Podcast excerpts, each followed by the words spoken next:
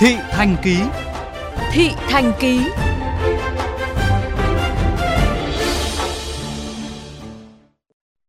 Thưa quý vị và các bạn, được đánh giá là chính sách nhân văn gỡ vướng về vấn đề nhà ở cho người nghèo, người thu nhập thấp tại các đô thị.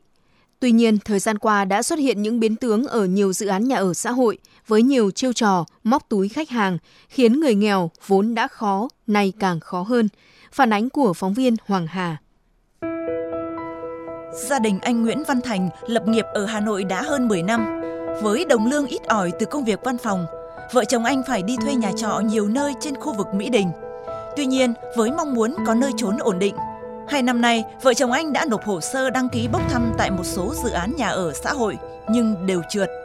Quá mệt mỏi vì tỷ lệ bốc thăm khá mong manh. Mới đây, anh đã tìm tới sàn bất động sản để hỗ trợ mua suất tại dự án K1 Phương Canh, Nam Từ Liêm, Hà Nội – hay còn gọi là NHS Phương Canh, do công ty cổ phần đầu tư xây dựng NHS là đại diện liên danh. Theo đó, anh đã phải chi 40 triệu đồng để có được một suất quyền mua căn hộ. Quy trình là môi giới nó tiếp xúc mình, ký một cái hợp đồng thỏa thuận hỗ trợ việc mua suất và phải đặt tiền cọc 20 triệu. Đến cái ngày có đầy đủ hồ sơ, mình mang đến nộp chủ đầu tư, nộp xong cái là mình ra mình phải thanh toán nốt tiền còn lại. Sau đây là đến ngày đến giờ thì môi giới dạy mình cách để bốc thăm sáng sớm ngày đến bốc cái lúc đang xếp hàng môi giới nó sẽ nói với mình anh cứ chọn cho em cái trường phù hợp và em bốc trúng và có căn còn anh Nguyễn Quang Hùng chia sẻ sau nhiều lần bốc thăm không thành Hồi tháng 7 vừa qua, anh phải chấp nhận chi tới 70 triệu đồng cho môi giới để đảm bảo suất mua căn 2 phòng ngủ, diện tích 70 m2 tại dự án nhà ở xã hội IEC Tứ Hiệp Thanh Trì. Chủ đầu tư là công ty cổ phần đầu tư xây dựng và cơ điện. Với khoản phí này, cộng với 70% vốn vay ngân hàng đang là gánh nặng nợ nần đối với gia đình trẻ này.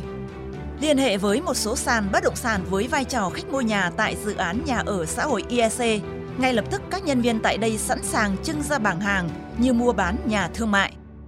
Để đẩy nhanh tiến độ chốt căn, một nhân viên tên H cho biết dự án IEC đã hết 3 đợt bốc thăm nên số lượng căn hộ không còn nhiều.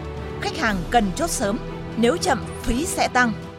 Nếu mà chị chọn hướng Đông Nam thì giá tranh nó rơi tầm gần 100, còn hướng Tây Bắc thì nó rơi khoảng tầm 75 đến 80. Chị mà vào tầm này căn nếu mà căn góc không một hướng Đông Bắc nó còn rơi khoảng tầm 160 cơ. Đợt này vào còn hợp lý chứ mà cất nóc lên xong hết ba tòa em sợ giá còn đẩy lên nữa cơ. Theo chị Thủy, một người có thâm niên trong giới sale bất động sản, hiện nhiều chủ đầu tư nhà ở xã hội đã ngầm bắt tay với các sàn bất động sản để hưởng lợi.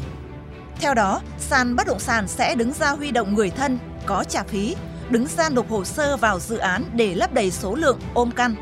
Sau đó, thông qua mạng xã hội, họ sẽ giao bán với giá tranh cả trăm triệu đồng cho những người có nhu cầu thật để hưởng lợi. Theo giáo sư Đặng Hùng Võ, nếu chủ đầu tư và sàn bất động sản bắt tay hưởng lợi từ dự án nhà ở xã hội thì đã vi phạm luật hình sự, có thể đưa ra truy tố. Tôi cho rằng nếu mà phát hiện ra ở đâu có chuyện bắt tay đứng trên lợi ích chiếm đoạt cái lợi ích của những người có thu nhập thấp mà đáng lẽ họ được thụ hưởng thì chắc chắn là vi phạm vào khung hình sự rồi. Và hoàn toàn có thể đưa ra truy tố khi mà kiểm tra phát hiện ra. Bởi vì chiếm đoạt tài sản của người khác tức là thuộc phạm vi hình sự. Giáo sư Đặng Hùng Võ cũng cho rằng các quy định hiện hành chưa làm rõ trách nhiệm theo dõi, phát hiện và xử lý đối với những trường hợp vi phạm, không ràng buộc được trách nhiệm kiểm tra giám sát các dự án nhà ở xã hội bởi vậy, chính sách này chưa thực sự đến được với người nghèo, người thu nhập thấp tại đô thị, trong khi lại làm giàu cho nhiều đối tượng khác.